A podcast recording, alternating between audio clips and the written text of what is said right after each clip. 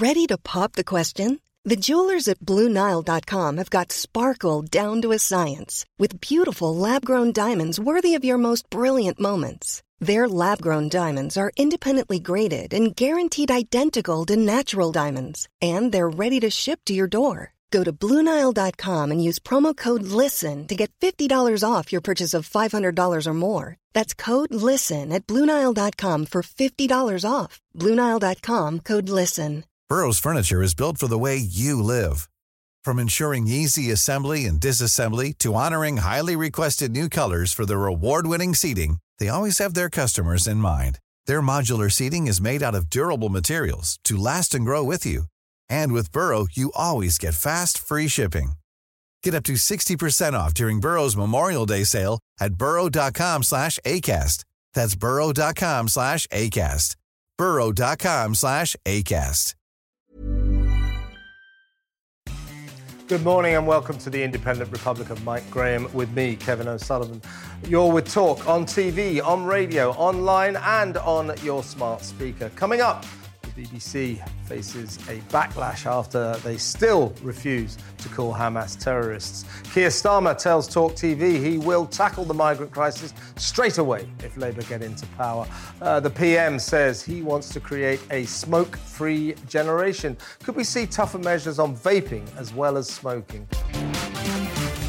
Now, incredible story this. Uh, the Times, uh, uh, in the Times today, apparently convicted rapists and burglars could be spared jail from next week after judges were told that the country's prisons are full. Crown Court judges have been ordered to delay sentencing hearings as prisons are bursting at the seams. Uh, joining me to talk about this and some of today's other big stories is former Conservative advisor and commentator Leon Emirali. Uh, awful story, this, uh, Leon. It's a crazy story, Kevin. And what I'm trying to understand here is what's the point of the government if they can't keep some of the most dangerous criminals off of our streets? I mean, haven't they? Haven't they failed in their most fundamental sort of duty to us, the British public, that they, you know, keeping rapists potentially on the streets for extra weeks when they should be banged up in prison? And I think it's just a complete failure of the British state. What's going on? Absolutely. Uh, and I, I gather that this crisis uh, has been caused by the fact there's uh, literally only about 130 s- empty cells left all over the country. Yeah. That's ridiculous. Yeah, and they're trying to come up with these sort of harebrained ideas for how they can get away from this and how they can remedy the problem. Some of them are suggesting that we sort of ship prisoners overseas, and that seems to become a theme for this government yeah. that they are abandoning their domestic duties. You know, what are we going to do with, uh, with, with illegal immigrants arriving in this country? Ship them off to Rwanda. What are we going to do with rapists and burglars? Ship them off to France. It's insane that we haven't got the capacity to deal with that in this country, and I think it's a real, in, you know, damning state of, of, affairs in this country. Yeah, they are uh, contracting out governing Great Britain, aren't they? Yeah, exactly. Literally. Uh, but I, I, you know, I gather that uh, if, if that people have been convicted of rape, uh, they are likely to stay inside uh, on remand hmm. until mm. their sentencing. Uh, but we're not guaranteed completely that people who have been convicted, convicted rapists, yeah. may well be let out on the streets yeah. to await their sentencing. Uh, meanwhile, uh, accused rapists are almost always given yeah. uh, bail. Uh, so, all in all, uh, no wonder people, uh, and if you add to that the fact that our conviction rate, our successful prosecution rate on rape is less than 2%, all in all, uh, this is a bad situation for the women of this country. I think it's a terrible situation for the women in this country. And what I have to ask is where is the deterrent now for those criminals? And this isn't sort of petty crime. These, these are huge crimes, whether it is rape or whether it's burglary uh, that, that's being discussed. And I just think, why, why, if you're in that situation to commit those crimes, why are you sort of suddenly now seeing that you might even be spared the greatest uh, sort of comeuppance for doing that? So I just see this as a, a, sort of carte blanche now for those criminals to go out and do what they want. And if I was uh, in that situation, whether it be whether it was as a woman, whether it was as someone who's been a victim of rape or someone who's been burgled, I would be utterly appalled that we haven't got the capacity to lock these criminals up. And there are so many crimes now, Leon, that uh, perpetrators know that they can proceed, they can commit mm. with impunity. You were talking about, you know, burglary. Yeah. We're talking about car theft. We're talking about bicycle theft. We're talking about, of course, shoplifting. Uh, no, so once you, the criminal classes, if you like, get to know that there are all these offences that they will never be nicked for, Yeah. uh, the dial keeps going up. Yeah. So you start off with car theft and shoplifting. Before you know where you are, you're talking about rape. Yeah, and it should be the case that you commit your sort of petty crime as a teenager and you get such a hard slap on the wrists that you don't then go and progress to, to, to greater crimes, as it were. In this country, I feel like we're in a situation where you commit your petty crime, you get away with it, you progress to something that's more serious, you get away with it, and exactly as you say, before you know it, you're then talking about rape, burglary, and who knows what else. So I think we are in a situation where the deterrent for criminals doesn't exist, and that is not a good look if you're the Conservative Party. The party of law and order, the party of law and order, and you're trying to tell the country that actually, you know, we'll keep you safe. Don't worry about us. Well, you're looking at this, these figures and saying you can't even put criminals in jail. You can't even process their, their, you know, their, their, their legal claims. So I just find this disgraceful, and I do genuinely think the government has failed in its fundamental duty to keep us safe. I've got two words for Rishi Sunak and indeed the Home Secretary Suella Braverman zero and tolerance. Look at these kids walking the streets with these zombie knives. They're like swords Yeah. or machetes. That poor girl a couple of weeks ago in Croydon stabbed to death with a machete. Yeah. Uh, but another kid uh, accused of doing it. Yeah. Now, kids are walking around the streets, particularly of London, with these, and uh, if they get caught with them, they basically say, "Oh, you're very naughty. You shouldn't really have that knife. You know, it's very bad." Yeah. Uh, what I think we should do is bang them up for five years. Uh, that'll get the message through. That's what ki- uh, both uh, Rishi and Suella should be thinking about. They're the party of law and order. Start acting like it. I haven't got the room, Kevin, to bang them up for five years because the prisons are, are at breaking point. That's the problem, isn't it? I That just you- forgot about that. you can't even implement that type That's, of that's policy it, that we need. though, isn't it? Uh, uh, so build more prisons, for God's sake. Uh, let's uh, move on. Uh, now, Keir Starmer's given an exclusive interview to Talk TV's uh, political editor, Peter Cardwell, uh, in which uh, you would have noticed, uh, Leon, as a Politico, uh, that the big uh, glaring omission Yeah. in his keynote speech up in the, at the Labour Party conference in Liverpool, he never even mentioned the migrant crisis. Uh, I would suggest that is uh, because he uh, doesn't have any solutions, just like Rishi and Suella don't. However, uh, Starmer said he had a plan to stop the migrant boats uh, and uh, he would uh, get our sovereign borders back into order and also he would solve this crisis. Didn't actually say how. No, it's very Keir Starmer, isn't it? It's sort of Starmer's I'm playbook. going to solve the crisis. How are you going to do that? Don't know. Don't know. Not sure. Yeah, and I think this is this is the problem with Starmer. I thought he actually gave a decent speech, uh, and I think that he he did sort of allay some of the fears that the public might have about voting for Labour. But as you say, Kevin, that omission, not talking about illegal migration, and all he did in that interview was talk about uh, th- why it's wrong, why it's bad. Well, let's watch him obfuscate. Uh, take it away, Keir Starmer. Strong action needs to be taken. This is a deep cause for concern. Nobody should be crossing the channel in those boats. I think the first thing we have to do is take back control of our borders. I think the government's lost control of the borders. I would want to start this straight away, and that's why I was over um, with Europol, which is where there's coordinated police action, just the other month talking about security and how quickly we could set up these operations. We have to break the gangs that are running this vile trade. And, you know, this is where the failure of the government has been at its most extreme because it's lost control of the borders.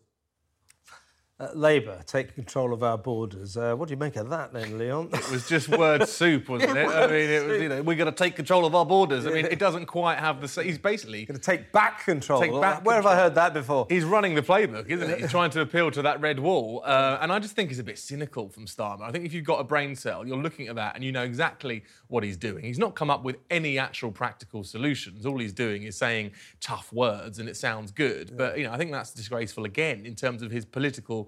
Uh, antenna to not understand that people are smarter than that. They know that politicians have been trying to stop this problem for years now. There hasn't been an easy solution. There isn't an easy solution. So you do have to come up with policies that are a bit more sophisticated than that. And I don't think Starmer's got it in his arsenal to do it. I don't think so. I mean, a mission was the uh, big uh, order of the day up in uh, Liverpool at the Labour Party Mm. conference. So he didn't mention the migrant crisis. Quite a big issue, I might suggest.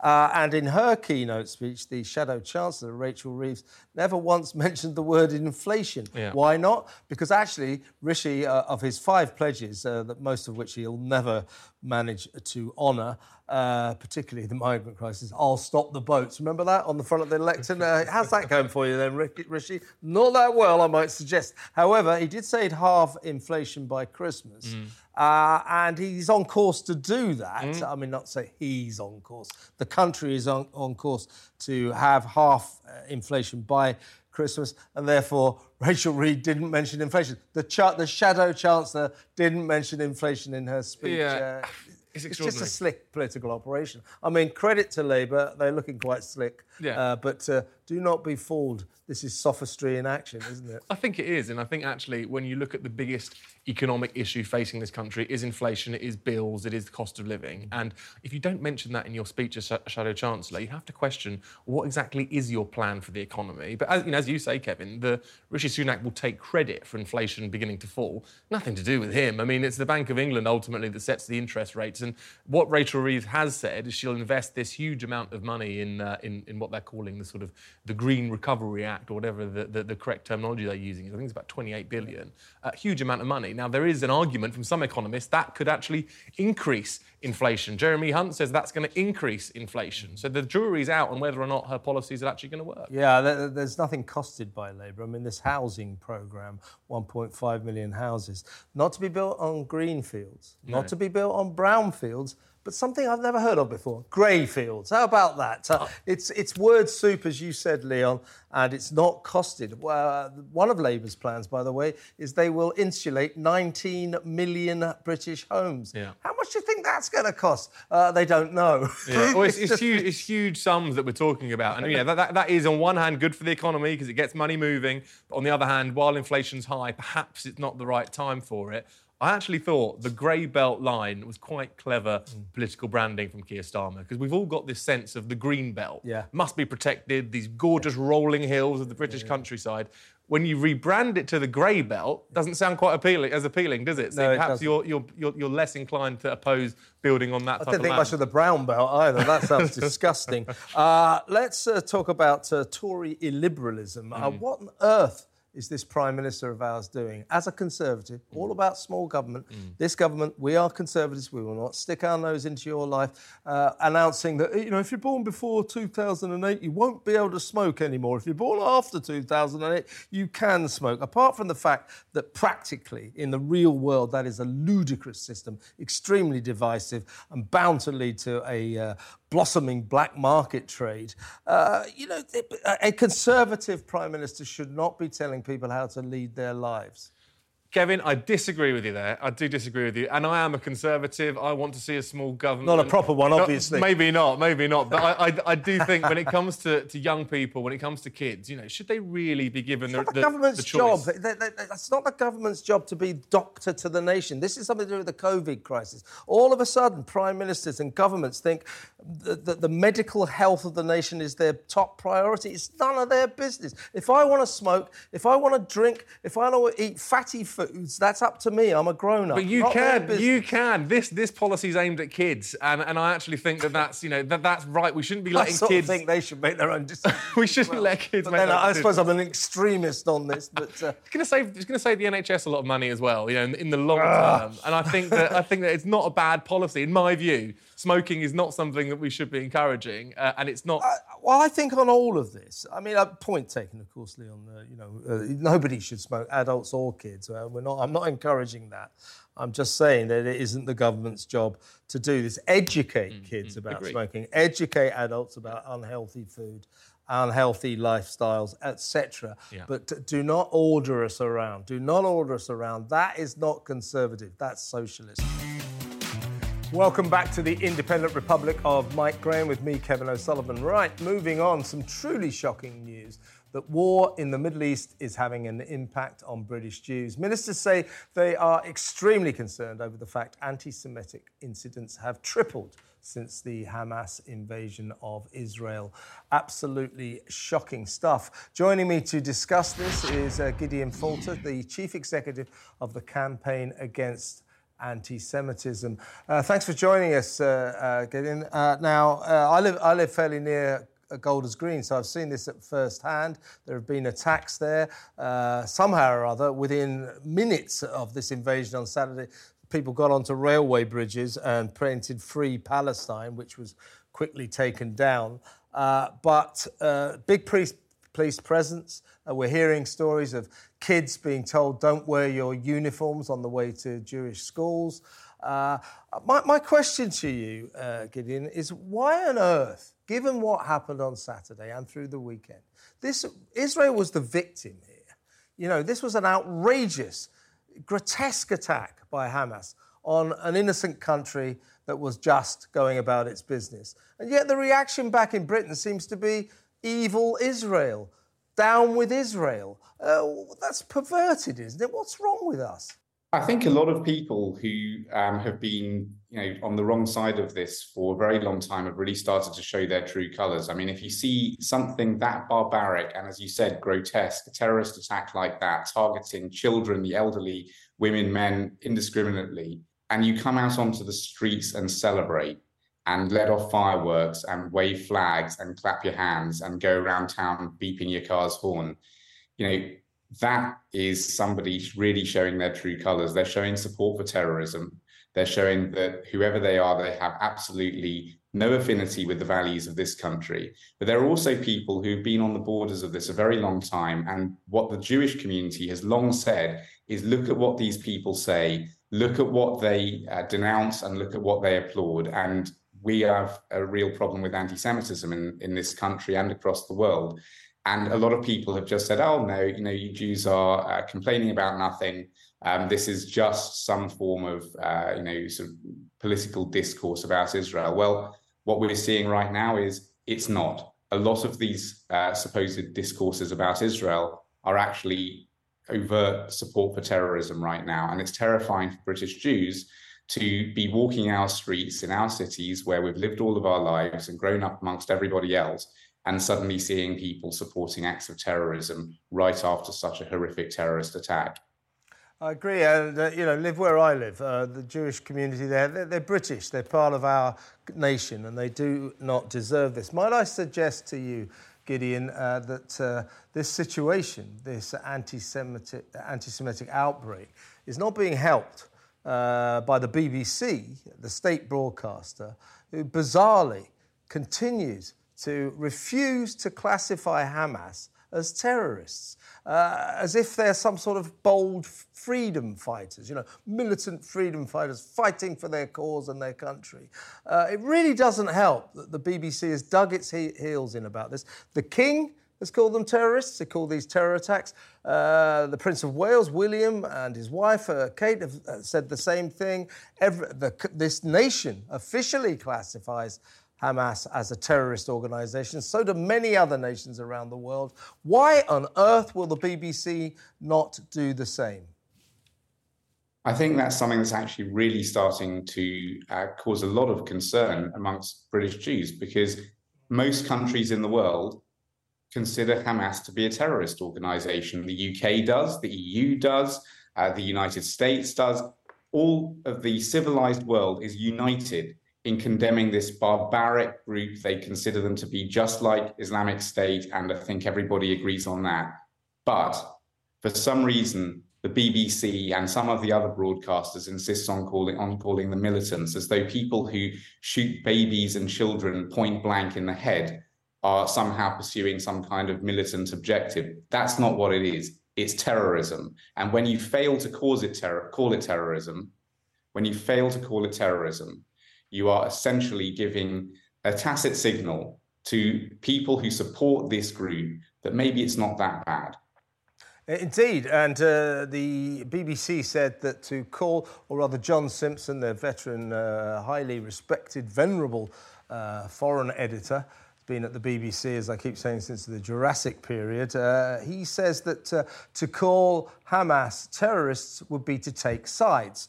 Uh, now, I know the BBC uh, is almost obsessive about being unbiased. It's not very good at being unbiased, but it's obsessive about pretending to be unbiased.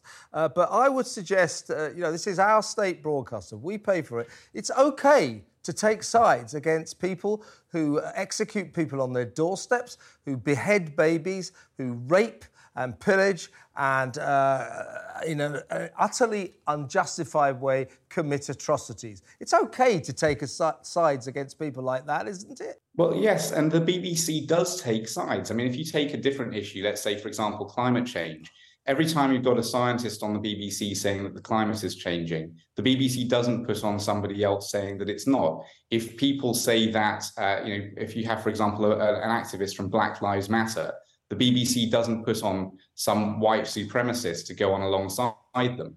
And there are two things really here. One is um, that it's not taking sides to call a terrorist organization a terrorist organization. It's an objective fact. The objective of the organization is the annihilation of Jews worldwide, by the way, not just in Israel, through the means of terrorism.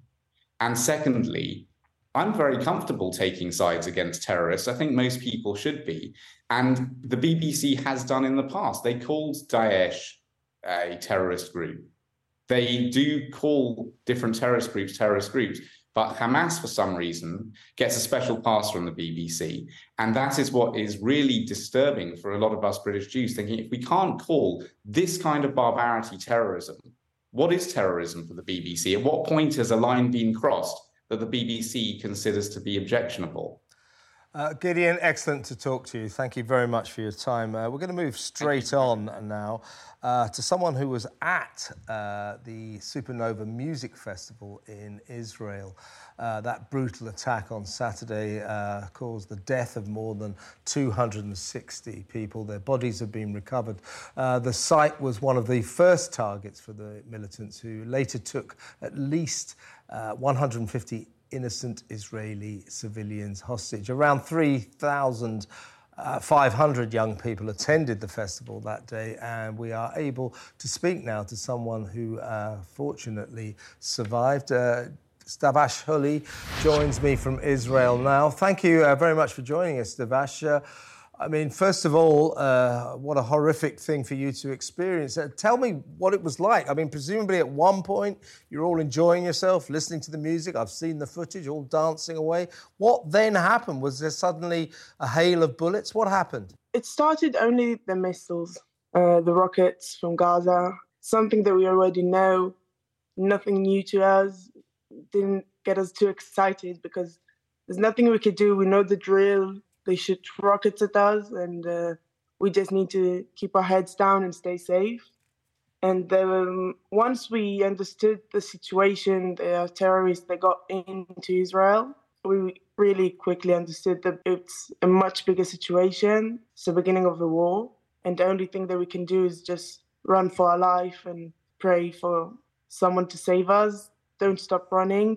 So, so, so Tavash, you and your friends as soon as you heard the bullets, uh, you just turned tail and ran literally for your lives. As you were running, did you see people being shot down? I mean, you must have witnessed uh, uh, horrific scenes. We we were shot down. Friends near me were running next to me, and just while we were running, fell down, and I didn't have the time to look back or check if oh someone God. is still running behind me. Just run for your life, hide in bushes, hide in holes in the ground, everything you can just think of that would save you. You just don't look back and start my running. God. Some of my so, friends. So you're, you're running. You're running. You're all of you running for your lives, literally running for your lives. And as you're running, uh, all you're seeing your friends. Uh, you're seeing them felled, falling to the ground, shot by bullets, uh, just hoping that the next bullet doesn't hit you. That's all you could do. Everyone stopped uh, and tried to hide. Heard I heard some horrific stories from my friends, got stuck and got shot at. The only thing you could do is run as fast as you can and don't look back. The, the moment you stopped is the moment to get shot. It was huge, huge chaos, shooting from every direction that we went, still bombing all over our head. We didn't get excited from the bombing from the rockets because we knew the the bullets are much more lethal and would kill us the second they would hit us. And we are all uh, I'm a soldier in the IDF, a warrior. And I think the thing that saved us is we are all warriors, the group that, that ran with me. So we had the thinking of how how to behave in a battlefield and where where is right to hide and where do you need to get down and when you need to run. So once we got into the situation and uh, figured out what we need to do and then understood the situation, we understood that all you could do is run. Did you understand what was happening? I mean, you, there you are, all of you and your friends, 260 of whom I'm afraid are now dead. There you all are, enjoying a concert. Suddenly, uh, the air is full of the crack, crack, crack of bullets. People are being killed. Did you understand? Did you have any idea, any notion of what the hell was happening? We understood it's a bigger story, it's a bigger situation, it's a something more than what we used to.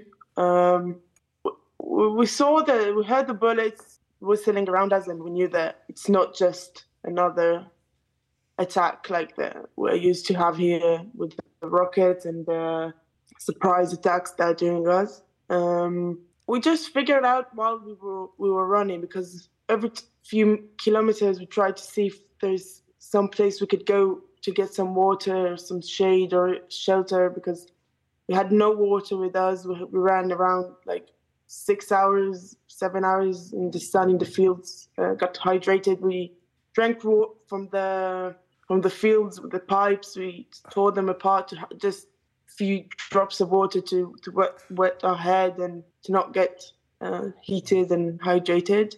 So, so just while, while we were going, we tried to figure out where we could go, and every place we tried to go to was. Um, already with terrorists inside it. Um, already was a battle zone itself, so no place was safe. That that was the, the general feeling. No place was safe. No one, you can trust no one but yourself. You can do nothing but what your instincts and your survival instincts tell you to do. And so you kept, you kept on running for, for six and seven hours. Uh, did you, uh, Devesh, did you lose uh, any close friends? Did you lose friends personally to you? most of my friends in my age are soldiers now or just got re-recruited back to the army. Um, so I've been already to seven funerals the past week, and I would go to more if I had time. My parents' neighbor's son is uh, kidnapped. Um, we're hoping to find him, but no one knows anything about him. He was in uh, one of the 60s near, near, nearby in Be'eri, if you heard the story. Devesh, tell me, tell me what life in Israel is like now. I mean, presumably, I mean, obviously, life has not returned to normal. I mean, uh, are people going to work? I mean, what, what is what is happening there at the moment? I mean, everybody must be uh, a terrified and b furious uh, with what has happened. Uh, what is the mood like, and what is life like? Is there any sense of normality at the moment, or are you all on a war footing? Everybody got recruited back to the army. So most workplaces don't work. Mostly the essentials like supermarkets and pharmacies and stuff like that. And everyone knows someone. Everyone knows a name that is still there, still don't know where it is. Uh, name someone that died, someone that is injured. Everyone knows everyone. Uh, so it's a feeling of sadness and grief and revenge everyone feels the same because we're all in, in, the same boat. There's no one it didn't didn't know someone or still knows someone and waits for answers, and we're all waiting to hear for our friends, for our families. I get that. General um, feeling of chaos. Uh, indeed, uh, and uh, I mean, what next for you? Uh, you, you mentioned earlier uh, that uh, most of your friends have been recruited as reservists. Uh, we're hearing stories that uh, you know uh, more than 400,000 Israeli soldiers, uh, 300,000 of them reservists, are gathering on the Gaza border, waiting to uh, invade. Uh, what about you personally? What's ahead for you in the next few days? Uh, I took my time at home before going back to the army, just being a bit with my friends, getting my mind calm and back together before before going back to fight. As soon as I feel it's my time to fight, I go back to the first lines and do whatever I can to help. Well, here's to you, Devesh. One last question. I mean, there's a few things uh, I'd like to say to uh, Hamas, uh, and I know I speak for millions of other people in this country.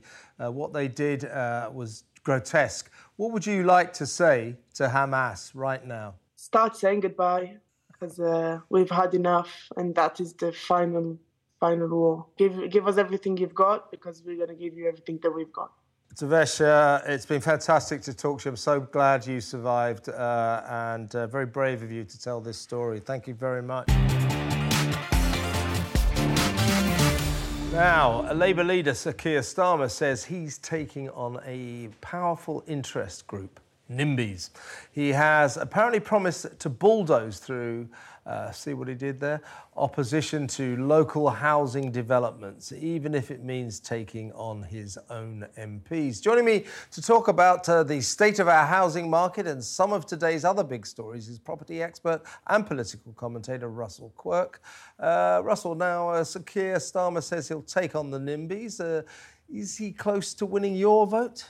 Uh, That'll be the day. Well, no, you say that. I mean, I know, it's- you actually agree with him. I, I do agree with you. It's probably the um, the most sensible thing I've heard from a Labour politician since, well, ever, frankly. um, look, he, he's look, he's absolutely right to say this, and it does take quite a bold politician to actually say that he's going to take on not just the NIMBYs, who, frankly, Kev, hold councillors to ransom every week, every month across planning issues and planning committees across Britain uh, on a kind of constant basis. But the fact that he's going to take on Labour MPs that, of course, see themselves as having to fight for their constituents, you know, so you get a little cul-de-sac, problem, field at the end of a cul-de-sac, someone wants to put six houses in there, and of course, the entire populace, or rather the vocal minority of that populace, will kick off and say to councillors, if you don't support the objection to this development, it's outrageous, uh, we won't vote for you at the next election.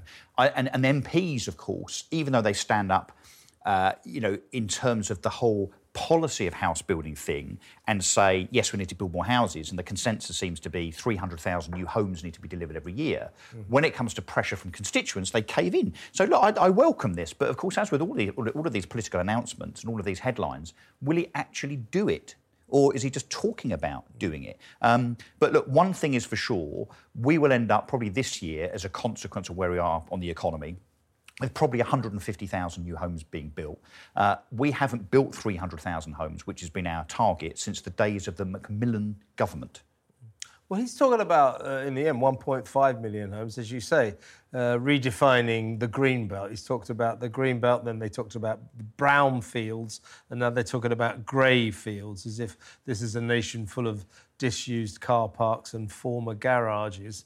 Uh, But he has a not quite- point. He has a point. Well, so yeah, the green belt is massive. But right? so do people who don't want houses at the end of their but, but- street. right, but here's the reality check. Only 9% of Britain is built on, and only about half of that is residential. So only about 4 or 5% of Britain has actually got houses on it. The green belt, I mean, I'm, and I'm sure that some people will take objection to what I'm about to say, but it is statistically true. The green belt has got bigger over the last 15 or 20 years. So it's not like the green belt is under threat, it's actually growing. And of course, we have positive net migration, people living longer. We have about 25% of households are now in single occupancy. So where on earth are these people going to live if we don't build enough homes, including the not so desirable bits of the green belt? I agree with Keir Starmer. I can't believe I just said that. I agree with Keir yeah, Starmer. yeah, get, get out of the studio. uh, no, seriously, uh, uh, is this a, a complete uh, private enterprise? Uh, enterprise uh, is is Keir Starmer saying he'll get developers to build houses on uh, you know newly released green areas, uh, and they make the profits? Is there any expense to the government? Here? Well, look, yeah, look, your point's well made because even if we change planning, so even if we take a lot of the politics out of the planning system and we reform the planning process, even if we release, let's say, 1% of the green belt, and actually, if we did release 1% of the green belt, that would create about six or 700,000 new homes. The problem is, if developers don't want to build those homes, even though they've got planning permission Right. for them, then they won't. Um, and, and we are currently, and again, you know, I'll choose my words carefully, but we are, as a nation, almost held to ransom by the top 10 house builders, not the little builders, the SMEs, that actually I think should have much more clout. The top 10 house builders, you know, the likes of, let's name a few, Bovis, Taylor Wimpey, Persimmon, and so on, they Millions of people have lost weight with personalized plans from Noom, like Evan, who can't stand salads and still lost 50 pounds. Salads, generally, for most people, are the easy button, right? For me, that wasn't an option. I never really was a salad guy. That's just not who I am. But Noom worked for me. Get your personalized plan today at Noom.com. Real Noom user compensated to provide their story. In four weeks, the typical Noom user can expect to lose one to two pounds per week. Individual results may vary. Here's a cool fact a crocodile can't stick out its tongue. Another cool fact you can get short term health insurance for a month or just under a year in some states. United Healthcare short term insurance plans are designed for people who are between jobs, coming off their parents' plan, or turning a side hustle into a full time gig. Underwritten by Golden Rule Insurance Company, they offer flexible, budget friendly coverage with access to a nationwide network of doctors and hospitals. Get more cool facts about United Healthcare short term plans at uh1.com. Hey, I'm Ryan Reynolds. At Mint Mobile, we like to do the opposite of what Big Wireless does. They charge you a lot, we charge you a little. So naturally, when they announced they'd be raising their prices due to inflation, we decided to deflate our prices due to not hating you. That's right. We're cutting the price of Mint Unlimited from $30 a month to just $15 a month. Give it a try at mintmobile.com slash switch. $45 upfront for three months plus taxes and fees. Promo for new customers for limited time. Unlimited more than 40 gigabytes per month. Slows. Full terms at mintmobile.com. Are they focus on what their shareholders want, which means if the market isn't conducive with selling a load of houses at top price like mm-hmm. now, they will simply hold back. They hold the land, enough. don't they? They Even buy if the they've land got, and and, and- they've got a land bank, Kev, right now, of something like 700,000 plots, that many of which have got planning permission. They could develop them if they wanted to. But this is the problem. When we're trying to deliver housing for Britain and for society, particularly affordable housing and social housing, if the developers say no, then that's it. It doesn't matter what you do elsewhere. So actually what we've got to do is unlock that problem, get the politicians out the way, empower SME builders to start building a lot more so that those big house builders don't have quite the stranglehold on Britain as they do. Okay, stand by for my Keir Starmer impression.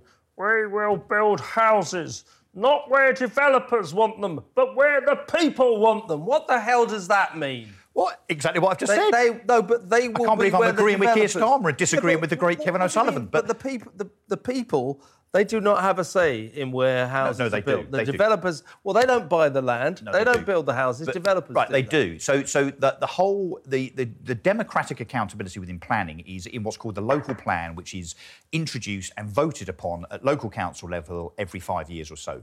You know, those councillors represent those individuals, okay. the public. So there, there is a democratic mandate. Um, the, the problem, the far bigger problem, as I said at the beginning of this, is those individuals, literally 10 or 20 of them in a, in a town, Mm-hmm. that can stop infrastructure and housing being built just because they don't want it. My, my, my question to those NIMBYs is where are your kids and your grandkids going to live? Mm-hmm. If you keep stopping the development of little bits of Britain, where on earth are your children going to live? I take your point, Russell, but people don't think like that. What they I think agree. is, I, I really like my view, this field and lovely trees. I don't want houses there. And I want to That be in a park at Waitrose. That will they think. always be a big problem, but uh, point taken. Uh, let's talk about mortgage prisoners. Uh, first of all, what are mortgage prisoners? And they've been described as a ticking time bomb. Explain. So th- this is uh, in one of the papers today. Look, mortgage prisoners. It, it's such a very, very small amount of mortgage holders. And, and again, let's be clear. And, and I hate to do this again, but let's use facts rather than kind of hyperbole, as some of these commentators do. Um, you know, not everybody has a mortgage. Something like a third of homeowners don't have a mortgage, and many of them are on fixed rates. But when we talk about mortgage prisons, what we mean are those where they are underwater, if you like, in terms of the amount of mortgage that they have outstanding versus the value of their home.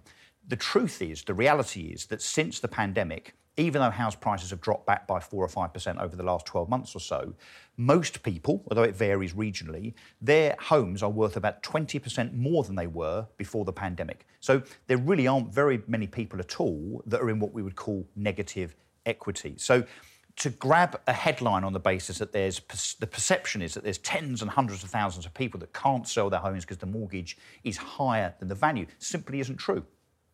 Okay. Uh, what about uh, 35 year mortgage rate hits all time high while interest rates soar? Financial moron here. What does that all mean?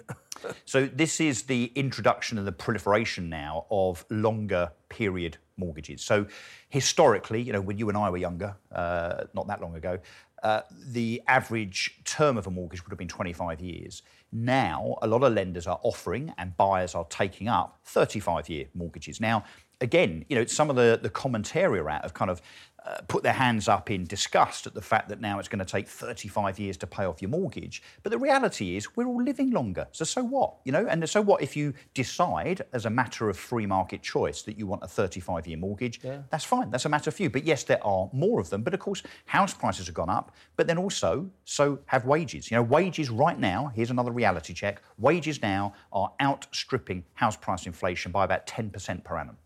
Uh, indeed. Now, uh, it's a buyer's market right now, of course, uh, and uh, that becomes a kind of vicious circle. And uh, we've now got the fastest fall in UK house prices for 14 years. This is because property was going down already, so people get involved. Uh, they want to buy a house while prices are low, and that means that the prices continue to plummet.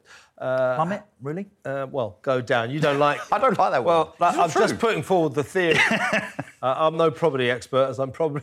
no, no, no, but it, it's the headline writers. And look, look, we, we all are Yeah, very they love familiar. that, don't We're they? familiar with Fleet Street here, Yeah, right? yeah. And, and, and the fact yes, I do know a bit you, about you do, Street, right? yeah. It's it's definitely still rubbing I don't off. know about property, but I know about Fleet Street. Yeah, go on. And, and look, it, it's it's a wonderful headline to use. I think that you know house prices are crashing, house prices are plummeting. Uh, Twelve months ago, as a consequence of that famous Kwasi Kwarteng budget, lots and lots of uh, politicians, lots of economists were talking about a house price crash. Some people saying that house prices might drop 35% in the next year or two. Well, we've seen a 4% drop, which you know is okay, especially if you're not selling your house. Who cares? Um, but the fact is, look, this whole property market where we are right now, in terms of that adjustment on price, the fact that transactions have eased a little bit, the fact that interest rates are at the heady heights of 5.25%, that's normal. We, we, we've got to stop, I think, the hyperbole that we are in a terrible position and that people can't afford their mortgages. It's just simply not true.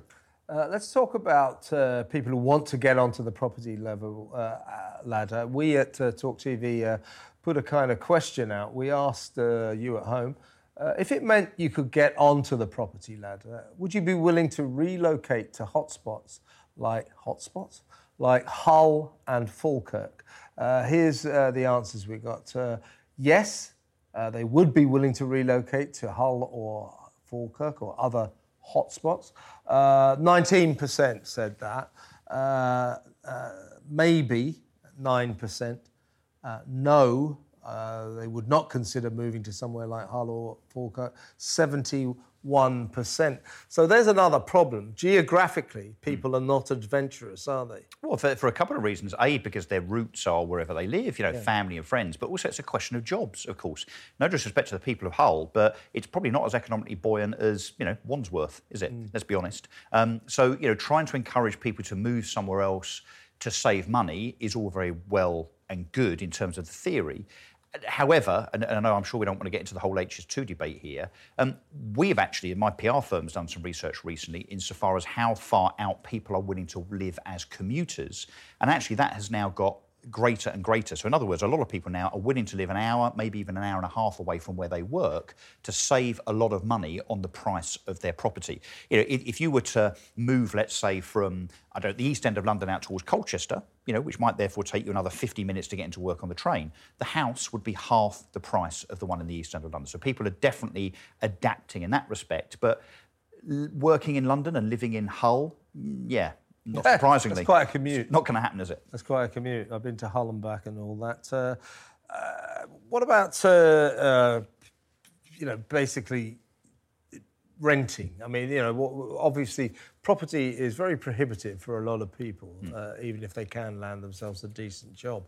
People with good jobs struggle to afford to buy a house these days. When I was a kid, when I was younger, I mean, it was almost sort of rite of passage.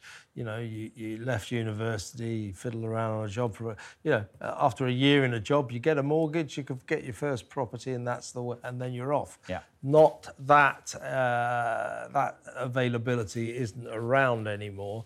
Uh, what about generation rent? I mean, rents are going up and up and up, aren't they? So, Yeah. again, this is a vicious cycle, isn't it? People can't afford to get on the property market uh, anyway, and they certainly can't when they're paying sort of two and a half thousand quid a month for a matchbox uh, in the middle of a city. Yeah, somewhere. so arguably, I think the rental market is in more crisis than the sales market.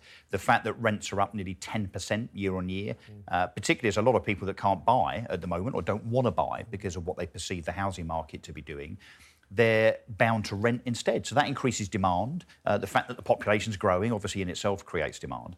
The, the other issue is, frankly, the way that the government over the last few years has treated landlords. Uh, you know, the way it's taken away certain concessions around tax and capital gains tax, uh, the way it's about to, although it keeps delaying things, uh, going to introduce this imposition of uh, basically not being able to remove a tenant uh, when you want to as a landlord.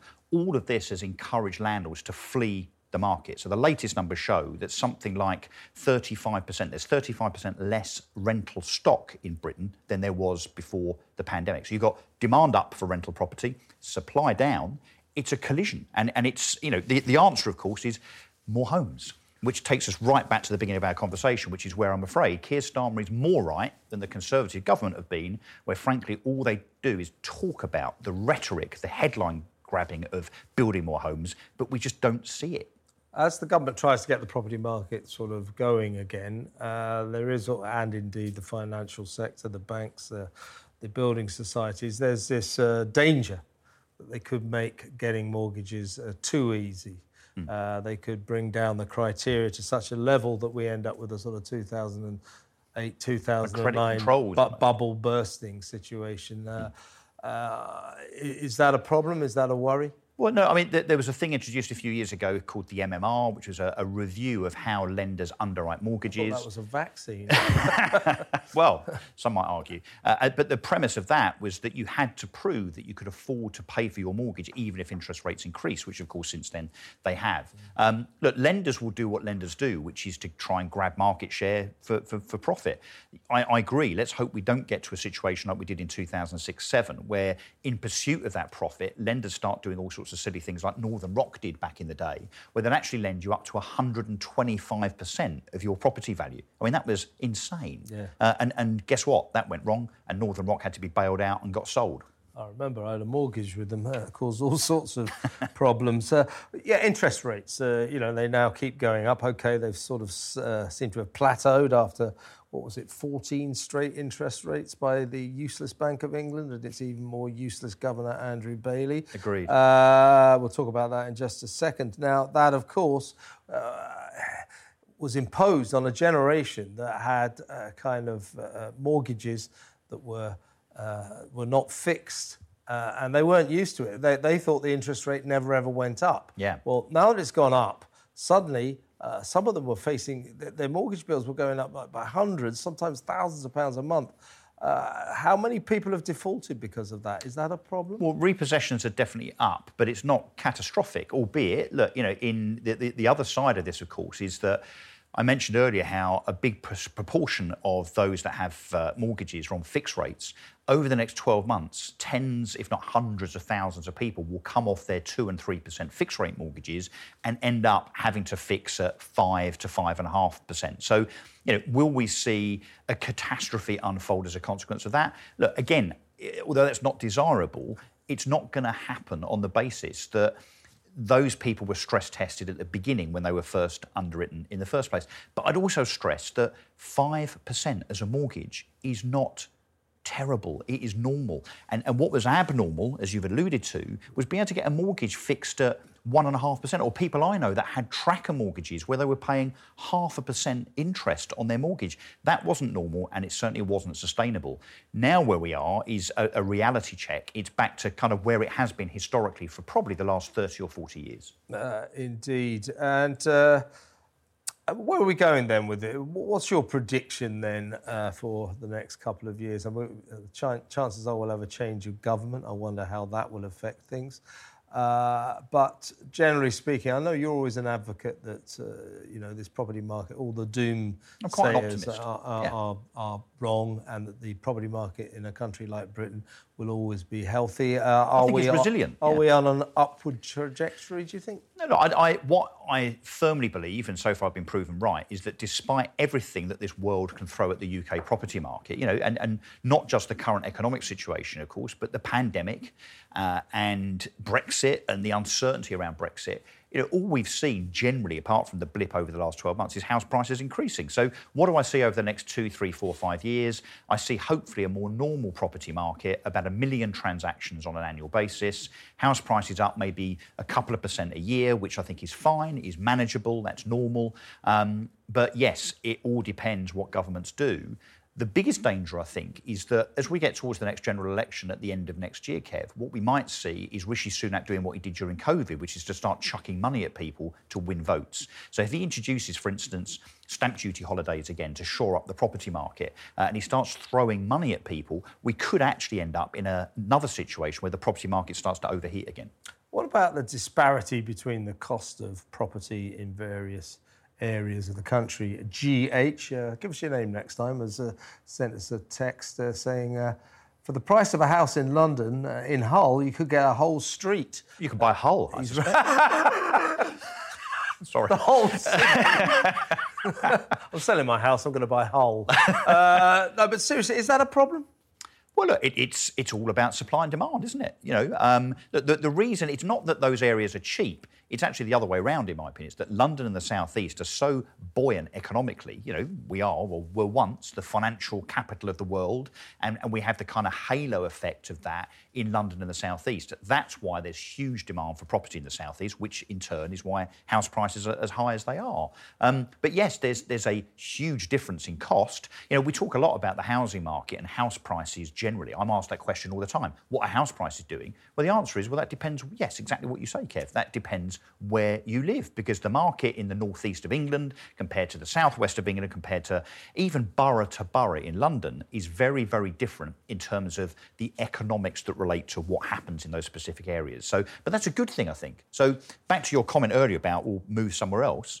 At least we are we have a nation where the free market allows you to actually go and search for places where house prices are much much lower than uh, where you uh, where you where you live otherwise. Yeah, I'm told that in London, that uh, south of the River Thames, the property's uh, cheaper than north, but Yes. I, I've never been It's there. true. Um, uh, last- no tube network in Yeah, I've never, I've never been to the south of the river, I've, I've heard stories about it, but uh, never ventured there. But seriously, uh, so uh, give us some advice. If I want to buy a house now or a flat somewhere, where would be the best, best investment? Where, where should I uh, be looking at? Well, I, I think, fun enough, based on what Rishi Sunak was saying, you know, that, that fateful speech that he made about, uh, you know, going to Manchester to tell the people of Manchester he was cancelling their rail service was quite an interesting uh, tactic, I thought. Um, but actually, if he actually does deliver and has the time to deliver the network and infrastructure improvements across the north of England, you know, particularly the east-west rail traffic, if you like, rather than this whole north-south thing,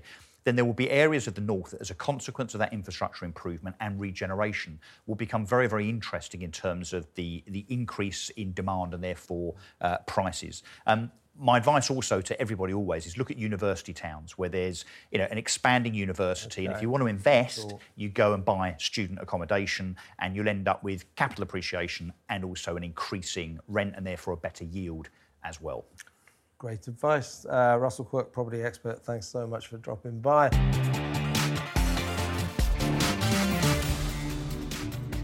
Welcome back. You are watching the Independent Republic of me, Kevin O'Sullivan, on Talk TV. And now there have been six fatal maulings over the past year carried out by dogs known or suspected to be the XL bully breed. Uh, the latest victim was Ian Langley, a father aged 54, who died after an attack while walking his puppy in Sunderland in October. Uh, here to discuss what should have been already done to mitigate these vicious and brutal attacks is criminal defence lawyer Nick Freeman. Uh, morning, Nick. Morning, Kevin. Now, you uh, maintain uh, that actually, I mean, the government has made a big song and dance about. We're going to bring in this new law to ban these evil, terrible killer dogs.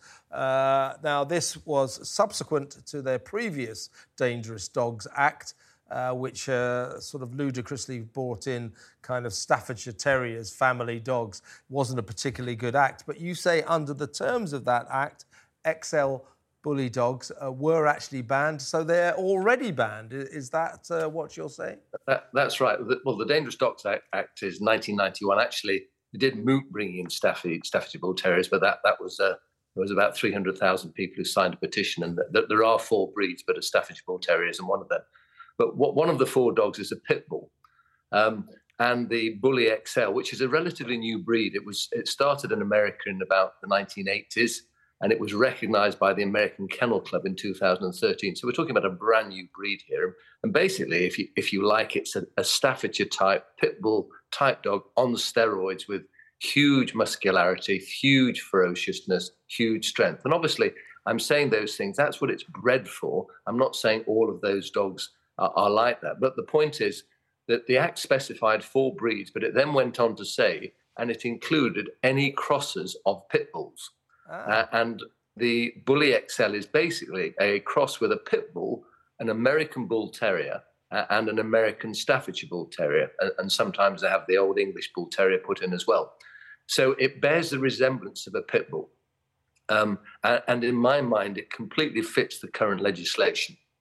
And the, these dogs should be seized immediately. And I don't know why there is such prevarication. There's, you know, th- these dogs are responsible for um, a, a, massive proportion of dogs' deaths, over 50% of all dog deaths um, in relation to human fatalities. It's almost like walking down the street and having a lion that, that might have been fed or might not.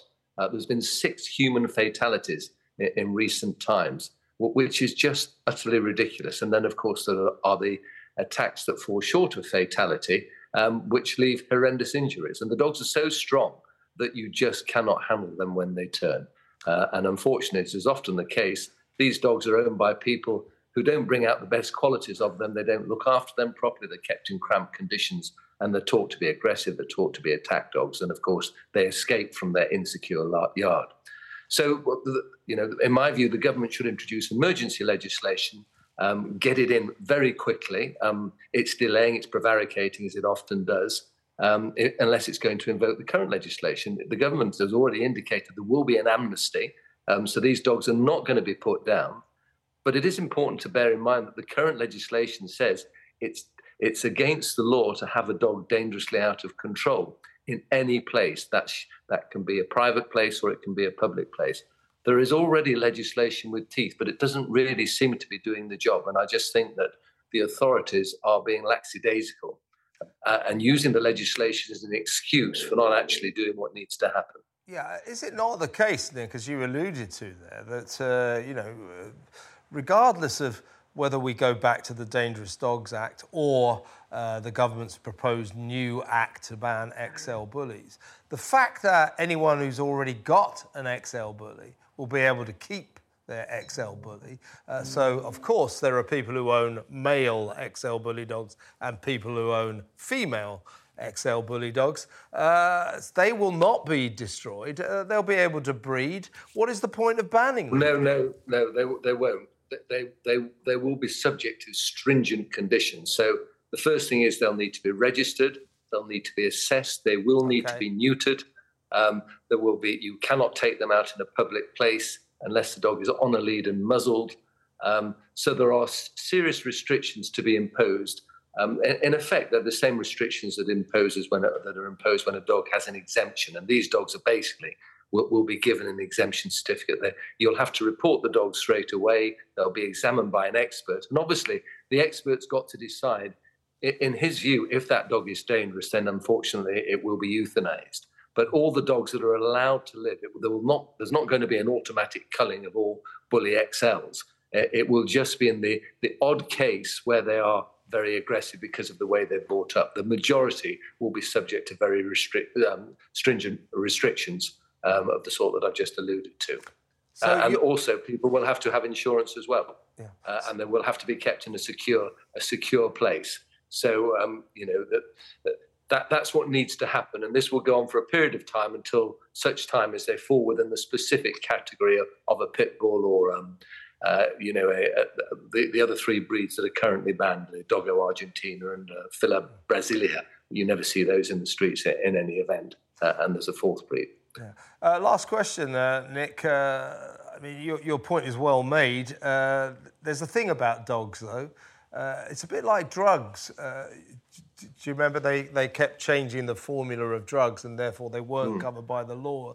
Well, you could do that with dogs. You can very quickly come up with a new hmm. breed uh, that will be out of this uh, out of the realm yeah. of this act. So that's a problem as well. Very quickly.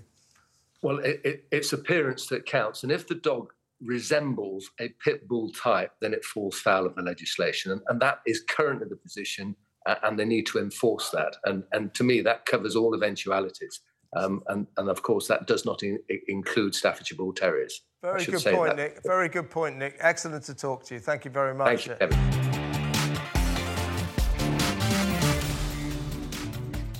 Welcome back. You are watching the Independent Republic of Mike Graham on Talk TV with me, Kevin O'Sullivan.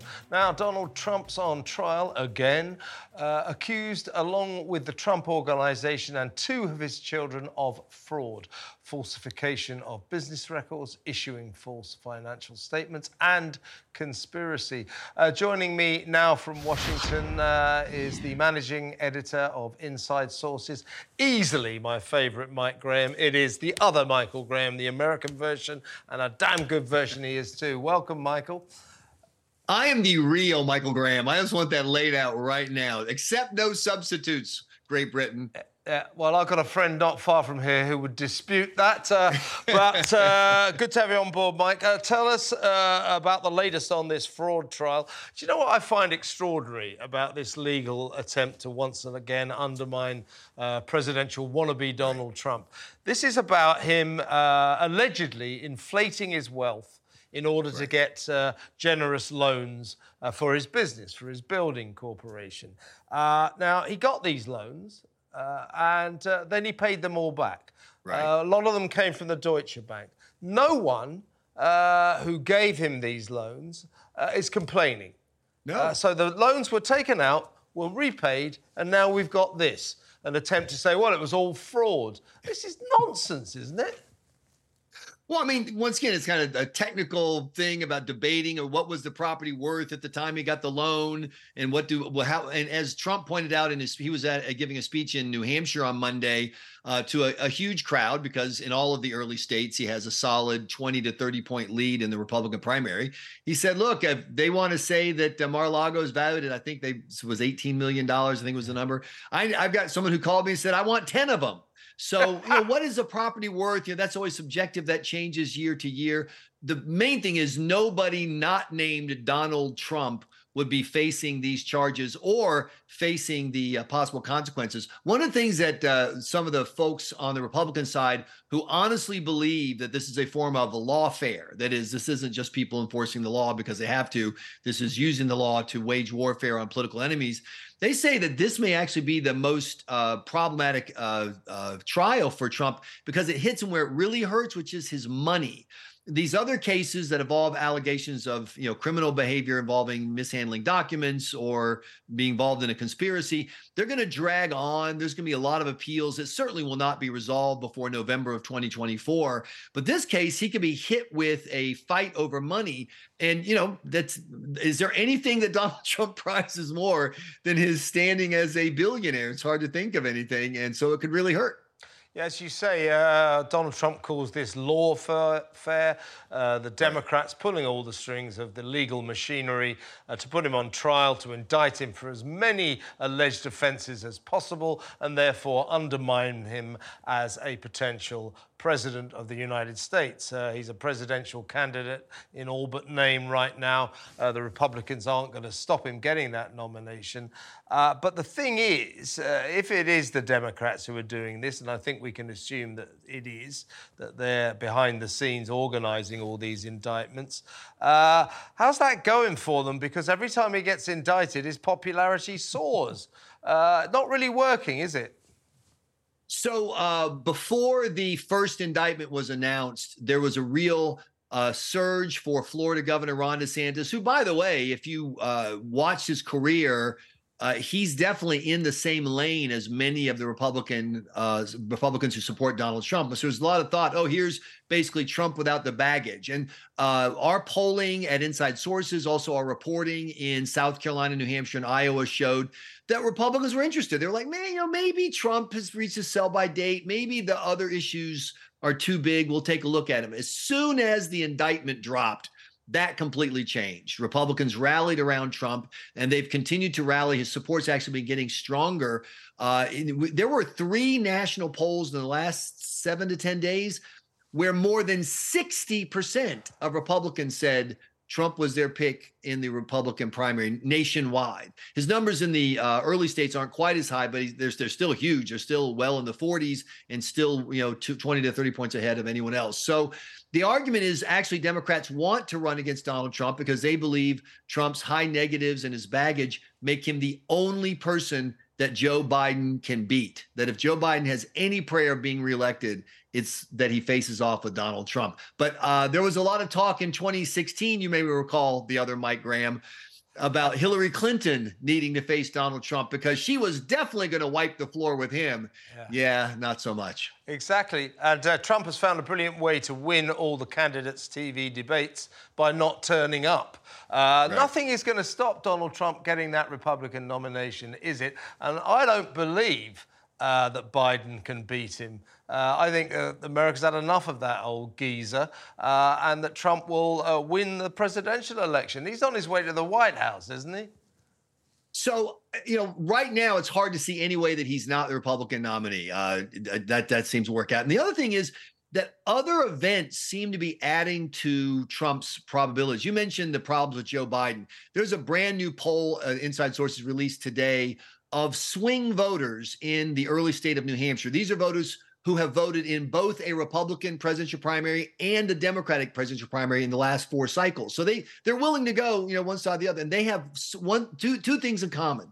One is they hate Joe Biden and Donald Trump. Their approval is at 33%. But the other thing is they said overwhelmingly by about a 20 point margin, is America stronger today under Biden or was it stronger under Trump? and the Trump number was huge. And with the chaos in Israel, the chaos at the southern border, there's a real sense from the political experts that we talk to that the number one issue for voters right now in their gut, if you cut through the stuff about inflation, et cetera, is strength. Do you feel like there's someone who can calm things down, can fix problems? And this chaos in Israel lets Donald Trump stand up and say, look, if I were still president, this would not be happening. And you may not agree with that, but you can't say that it's a specious or irrelevant argument. When he says Afghanistan, Ukraine, Israel, Joe Biden, a lot of Americans go, you know, he may have something there. I mean, Biden's claim is, uh, and I think there's some justification of that, the American economy isn't doing too badly. So he's okay on that front. But socially and culturally, America's in a mess. I mean, the cities uh, the crime is out of control. Uh, the police are losing uh, their ability to control. Uh, you're looking at a kind of social decline that he's. Uh, he has presided over. I mean, Trump is going to be able to make good play of that, isn't he? I, yeah, I agree, but I want to go back on the uh, the economy part. I mean, in the there's certain big metrics that show it's it's good, but just the cost of stuff buying your groceries, feeding your family, buying gas for your car. It is so significantly higher than when Joe Biden took office. And so there was another poll from Emerson College in Pennsylvania, which is one of those purple states that Trump stole in 2016 from the Democratic blue wall and then narrowly lost to Biden. So it's like it's a key state. Democrats basically say if we can't do Pennsylvania, we probably can't hold the White House. Trump was beating Biden by nine points in that poll yesterday. And a lot of experts think that it's because those blue collar working class, a lot of them union members, they, they see all this to the stock market or economic growth or abstract numbers about employment. They're, they and their husbands and wives are struggling just to feed their families. Their, their budgets have been cut way back. Credit card debt has been soaring. And that's the part of the economy that for the, the voters that Democrats need to keep from Trump, those blue collar working class voters, they're not in that economy where they make so much money that they don't sweat it if bread goes from four bucks to five bucks a loaf. But those voters that Trump is getting, they do sweat it. It matters. And that's why I think the economy is still a big deal. Across the UK, online and on DAB, the independent republic of Mike Graham on Talk Radio. If you enjoyed that, be sure to catch the whole show 10 to 1 Monday to Friday on Talk Radio via DAB, online, or via the Talk Radio app. If you have an opinion on the stories we cover, we'd love to hear from you. Call us 0344 499 1000 or tweet at Talk Radio during the show to have your say. The Independent Republic of Mike Graham on Talk Radio. Hey, it's Paige DeSorbo from Giggly Squad. High quality fashion without the price tag. Say hello to Quince. I'm snagging high-end essentials like cozy cashmere sweaters, sleek leather jackets, fine jewelry, and so much more. With Quince being 50 to 80% less than similar brands. And they partner with factories that prioritize safe, ethical, and responsible manufacturing. I love that. Luxury quality within reach. Go to quince.com slash style to get free shipping and 365 day returns on your next order. Quince.com slash style.